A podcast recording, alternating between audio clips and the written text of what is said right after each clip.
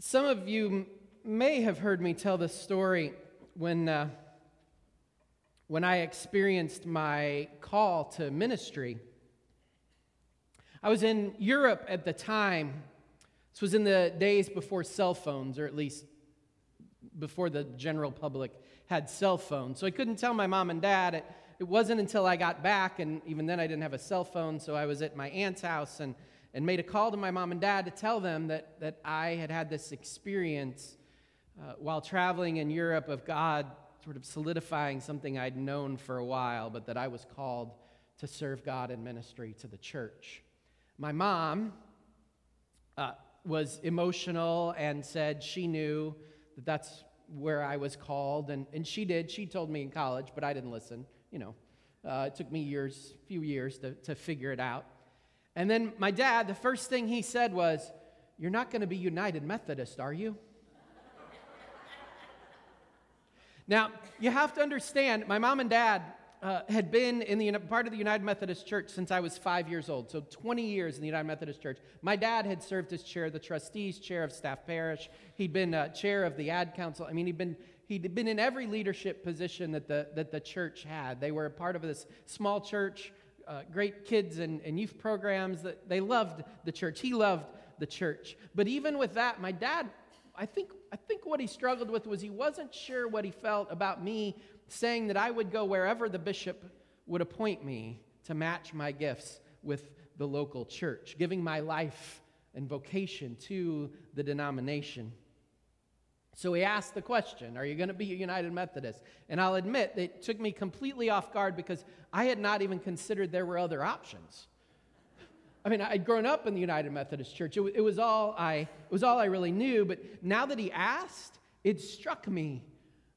I wasn't absolutely sure why I was United Methodist, other than the fact that I'd grown up in the church. So essentially, I began a search. And I,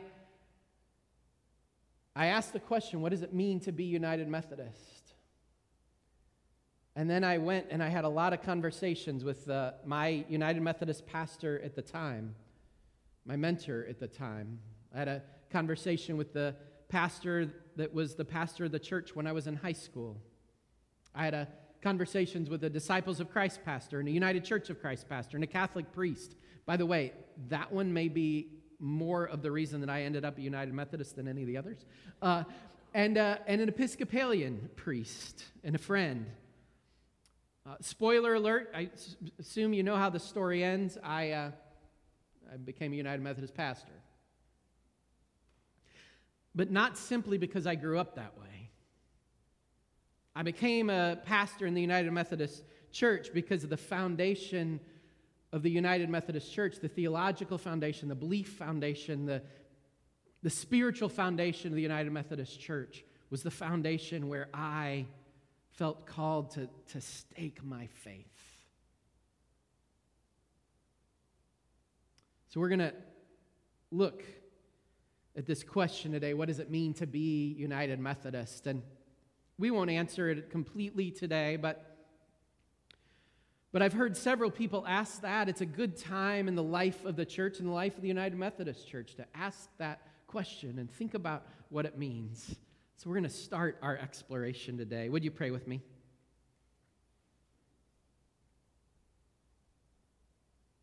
God,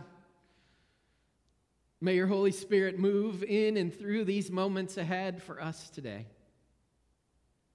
May our minds be opened to what you would have what you would have us reflect and think upon. May our ears be open to hear the message you would have for each one of us today. And Lord, may our hearts be open to be filled with your love so that we can go and share it. In Jesus' name we pray. Amen. So, what does it mean to be United Methodist? It means lots of things, really. Um, let's be honest, it means incredible potluck dinners. uh, or in this case, lunches. I just want you to know we're having one today right after the service. Go and get some food. Uh, it's okay if you didn't bring anything. That's the joy of the potluck. There's always enough food. So, uh, so go out and enjoy today. Being United Methodists means being connected to thousands and thousands of churches around the globe, all connected in the mission of making disciples of Jesus Christ for the transformation of the world. Being United Methodist means serving others, particularly those who are, who are standing with those in the margins. It means not just gathering on Sundays to worship and, and talk about God and the way of Jesus, but to commit one's life to the way of Jesus and showing the fruit of the Spirit by living out that witness. Being United Methodist means being connected in, in service and mission. It means sharing resources with those thousands and thousands of churches and, and building, building an infrastructure that allows us to be often the first on the ground wherever there is tr- trouble and challenge and tragedy in the world through the United Methodist Committee on Relief, UMCOR. It means being part of a church where, because those gifts are shared to build the infrastructure, 100% of the other gifts given to UMCOR go straight, straight to assisting people on the ground. All of these are reasons that I am a United Methodist, but there's also a deeper reason, a, a biblical foundation that we're going to explore today. It's really being a United Methodist about an understanding of God and God's love. So, some of you know that John Wesley was the founder of the Methodist movement. It actually began in England and then came over to the United States. John Wesley was a preacher and a teacher in the Church of England. In fact, he never left the Church of England. He didn't set out to start a new denomination. What he set out to do was to, to revive and reform the things going on in the Church of England. It had become a, a church of the rich who just gathered on Sundays and, and paid for the best seat in the house, which I've considered we ought to start charging for the back pews now. Used to be the front right? But the church, it, it, it had become about something other than, than passionately sharing the love of Jesus with everybody. And John Wesley wanted to get back to passionately sharing the love of Jesus with everybody. And so he began a movement. It was a movement grounded in prayer and study and sharing in the sacraments and, and going out every day to serve others and, and gathering with a small group to hold each other accountable to living the faith that movement began and then really spread across the ocean to the, to the newly minted United States of America. At the heart of that movement, what set it apart from other denominations or other expressions was an understanding about God's grace. And this teaching of, of Wesley about passionately living out that expression of grace. One of the best expressions of this is a, is a sermon of John Wesley called The Scripture Way of Salvation. And I thought, what better way today to understand that grace that is at the heart of what it means to be a United Methodist than, uh, than to look at Wesley's sermon, maybe even just preach it. So this is, this is John Wesley's sermon. Nothing can be more intricate, complex, and hard to be understood than religion as it has been often described. And this is not only true concerning the religion of the heathens, even many of the wisest of them, but concerning the religion of those also who were, in some sense, Christians. Yea, and men of great name in the Christian world, men who seem to be pillars thereof. Yet how easy to be understood, how plain and simple a thing is the genuine religion of Jesus Christ, provided only that we take it in in its native form just as it is described in the oracles of God. It is exactly suited by the wise creator and governor of the world to the weak understanding and narrow capacity of man in his present state. How observable is this, both with regard to the end it proposes and the means to attain that end? The end is, in one word, salvation, the means to attend it, faith. Okay, so Wesley's Queen's English is maybe not the best way to hear this. That's kind of what I took as I, as I read through the sermon. So instead, I thought, let's summarize this sermon and these teachings of Wesley about grace. Let's look at this biblical foundation that, that Wesley offers the church. Wesley's sermon was based in Ephesians 2. Um, and this is, the, this is the first 10 verses of that chapter. This was written to the church in Ephesus, and it says, And you were dead in the trespasses and sins in which you once walked, following the course of this world, following the prince of the power of the air, the spirit that is now at work in the sons of disobedience, among whom we all once lived in the passions of our flesh, carrying out the desires of the body and the mind, and were by nature children of wrath like the rest of mankind. But God, being rich in mercy because of the great love with which He loved us, even when we were dead in our trespasses, made us alive together with Christ. By grace, you have been saved. And raised us up with Him and seated us with Him in the heavenly places in Christ Jesus, so that in the coming ages, he might show the immeasurable riches of his grace and kindness toward us in Christ Jesus. For by grace you have been saved through faith. And this is not your own doing, it is the gift of God, not a result of work, so that no one may boast. For we are his workmanship, created in Christ Jesus for good works, which God prepared beforehand that we should walk in them. It's the foundation of Wesley's understanding. We begin in verse 4. Notice in verse 4, it says, But God, being rich in mercy, because of the great love with which He loved us, even when we were dead in our trespasses, made us alive together with Christ. By grace you have been saved. See, Wesley believed that God's grace is always pursuing us even before we know it. He called this prevenient grace, which is really just a, a fancy way to say the grace that comes before. Prevenient means to come before. Prevenient grace is the grace that comes before. In opposition for Wesley to some who said that, that some aren't destined to be saved by God, right? Some said that, that there are some people who, are, who, who, who whose God's grace isn't going to reach. Wesley said, no, no, no, no. God's salvation is available to all, to every single person. Every single human being is made in God's image. Prevenient grace is the grace that's trying to lure us all into that love of God. Have you ever heard somebody talk about God incidences? God incidences, I like to think of, they're like coincidences, but coincidences that, that lead us in the direction we're supposed to be going or, or in, in the direction that God wants us to go. God incidences.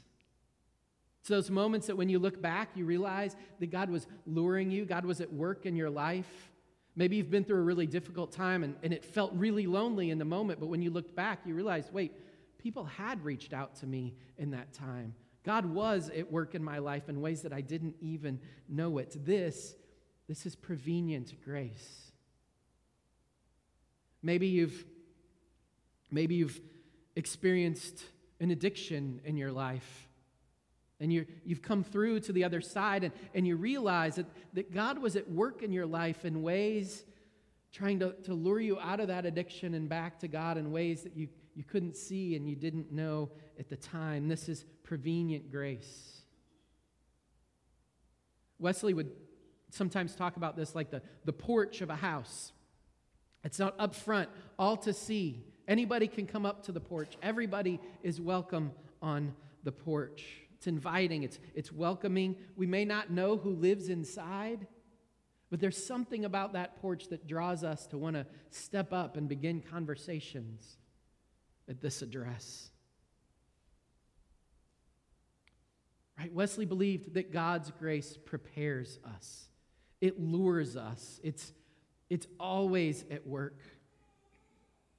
when I was in seminary, one of the questions that would often nag at me was like, if somebody somewhere in the world didn't know Jesus because the church had never reached them, or maybe had reached them but turned them away from Jesus, how could it be possible that God would, would punish them eternally or that they would be damned for eternity? Prevenient grace was this moment of recognizing wait, it's not mine to judge, and God's grace is already at work in that life. After seminary, my first appointment in the church, I was called one day to the, to the hospital. There was a, a couple, um, they weren't part of our church at the time, but their, um, their mom was part of our church. They'd had a baby, uh, per- seemed perfectly healthy, everything was great, took the baby home. And uh, I don't remember, two, three weeks in, but um, there were GI problems, and, um, and the baby was back in the NICU, and it did not look good. It was my first visit to a NICU. And I walked in, and I don't know if you've ever been in one, but the baby was in a, in a carrier, and, and there were tubes and, and monitors. And, uh, and the couple was, was there, and I, I sat down and visited with them. And and they said, We asked here at the hospital if somebody could baptize the baby, and they said no. Um, uh, and I, I don't remember all of the reasons exactly, but w- for whatever reason, the chaplain that was on at the moment said that it wasn't uh, life or death in that moment, and so by his faith, he wouldn't baptize that child. And they're like, We we just want to know if anything happens that our baby will be with God. And I was able to sit down with them and say, Do you know what? We believe in this thing called prevenient grace. It's grace that comes before. This grace is already at work in, in your child's life. God loves your baby just like you love your baby. And God is, is going to be with that baby and with you every step of the way. Baptism isn't necessary for God's love to be at work in your baby's life. God is already at work. Baptism is just a sign for us to know that the Holy Spirit is at work in our lives. An important step, but, but not one that, that is necessary for God's love to be at work. We talked a little bit more. They decided, because I'd said, you know, baptism then incorporates you into the family of God. And and they asked if I'd come back the next day. And I brought a church member, and we had a couple of family members. I'm not sure the doctors and nurses were so thrilled with the number of people in the room, but uh, we baptized that little guy. And I know not all stories have happy endings, but for this couple, they were in church, maybe, uh, maybe eight to nine months later, with the little guy now a little over one. And, uh, and we were able to remember his baptism in front of the whole congregation as they became part of the church family. Prevenient grace at work.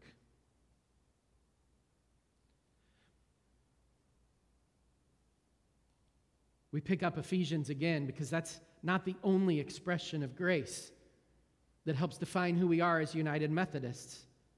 Notice what it says next right? It already said, By grace you have been saved. But then it says this, and God raised us up with him and seated us with him in the heavenly places in Christ Jesus, so that in the coming ages he might show the immeasurable riches of his grace and kindness toward us in Christ Jesus. This is one of those places where it's easy in translations to miss. Notice the tense of the verbs in this section you have been saved. Not you will be saved, future tense. Right? What the church in Ephesus hears of, of God's love is that you have been saved. Salvation of God isn't something we have to wait for until we get to heaven. It's not just some future hope. It happens in the here and now when we say yes to allowing God's love to flow into our lives. And not just that, it says you are raised up and seated with Christ. Again, not future tense.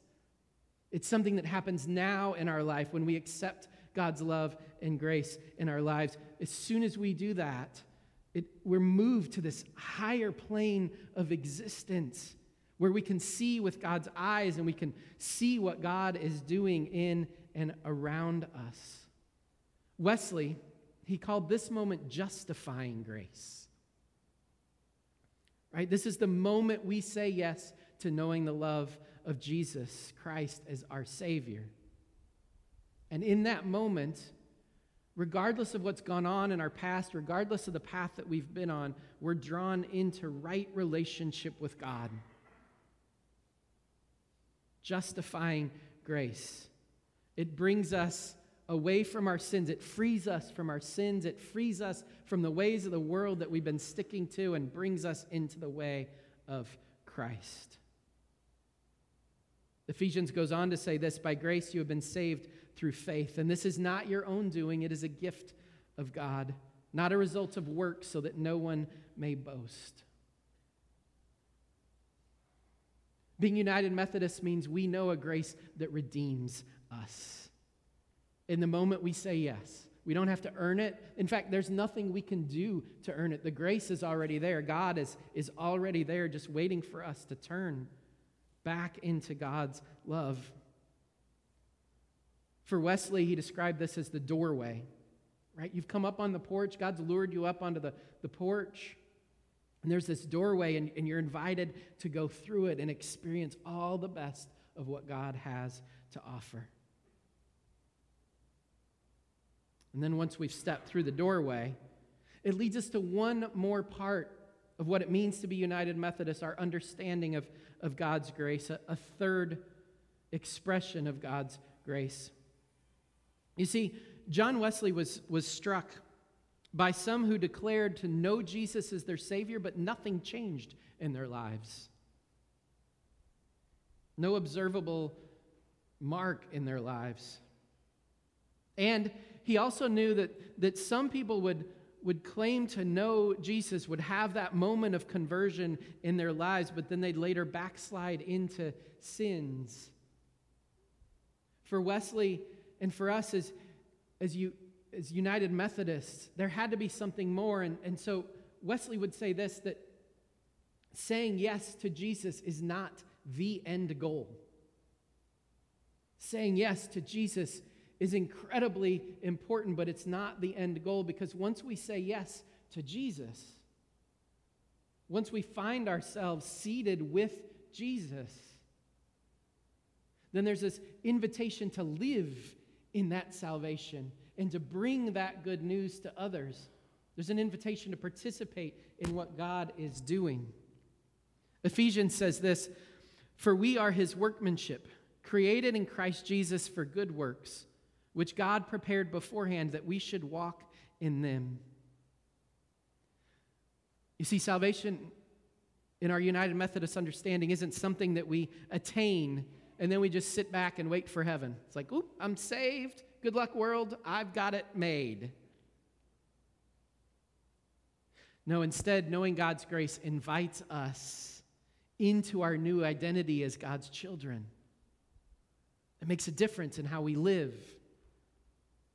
Wesley called this sanctifying grace. Just a, a, fancy way of saying we being made more holy. It's the grace that makes us more and more holy. This is the gift that we get to grow each and every day into becoming more Christ like. If we choose to live in God's grace every day, then God's grace, it continually shapes us and through us, it continually shapes the world around us. Sometimes I hear people say, it doesn't matter what you believe. I think what we're often saying is that it's important to respect everyone's beliefs, and that's very much true. But I think it does matter what we believe. Wesley would say it, it matters what we believe about grace. That's what makes us United Methodist, because what we believe about God's grace affects how we live and who we are. What does it mean to be United Methodist? It means that we believe in this grace and, and knowing and living by a grace of God that lures us and frees us and make us, makes us more Christ like. It means not deciding that once we know Jesus, we've got it made, but or, or, waiting for God's kingdom after death, but seeking to share God's grace and, and living into God's kingdom in the here and now. Being United Methodist means rooting ourselves in a community. For us, this community of God's grace where we can hold each other accountable and grow together. Ephesians 2 has this easily missed feature if you read it in, the, in lots of different translations there's this word that for whatever reason doesn't get translated as, a, as its literal meaning in verse 1 and 10 there's the word peripateo and you can forget that part. It's a you know fancy greek word but it means walking. Ephesians 1 moves from walking in the ways of the world to walking in the ways of god. This is the grace we believe in.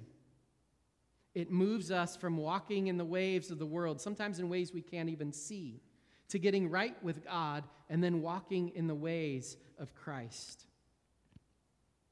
To be United Methodist means to always be moving from walking in the ways of the world to walking in the way of Christ. Sometimes we'll falter, but it means always being part of a community that draws us back to walking toward God instead of walking away from God. It means walking with a, an eye to God's grace at work and a desire to participate in God's kingdom building. Being United Methodist means we're always asking the question which way are you walking?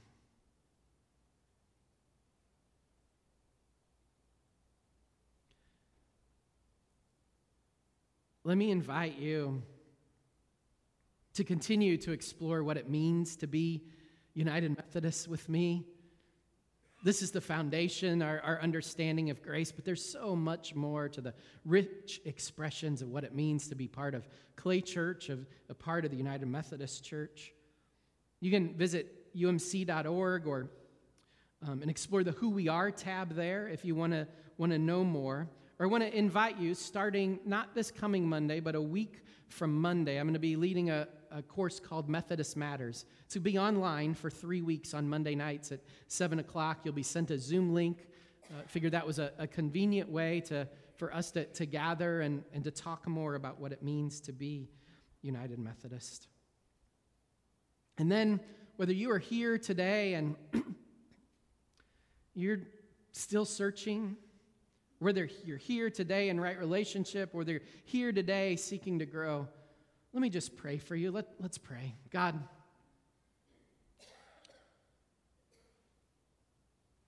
God, we give thanks for your grace as you showed it to us in the life, death, and resurrection of Jesus Christ.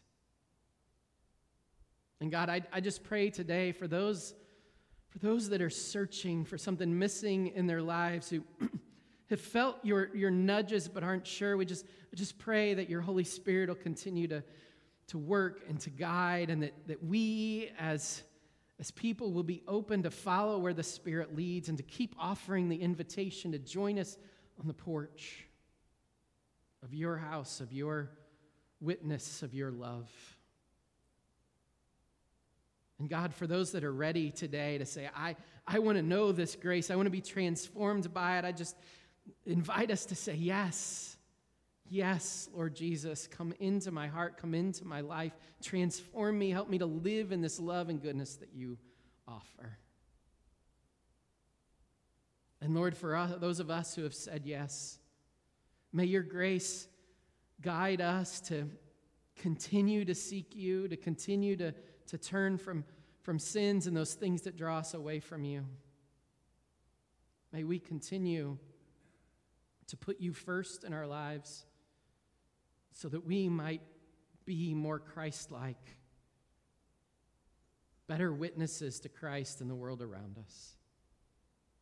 In Jesus' name we pray. Amen.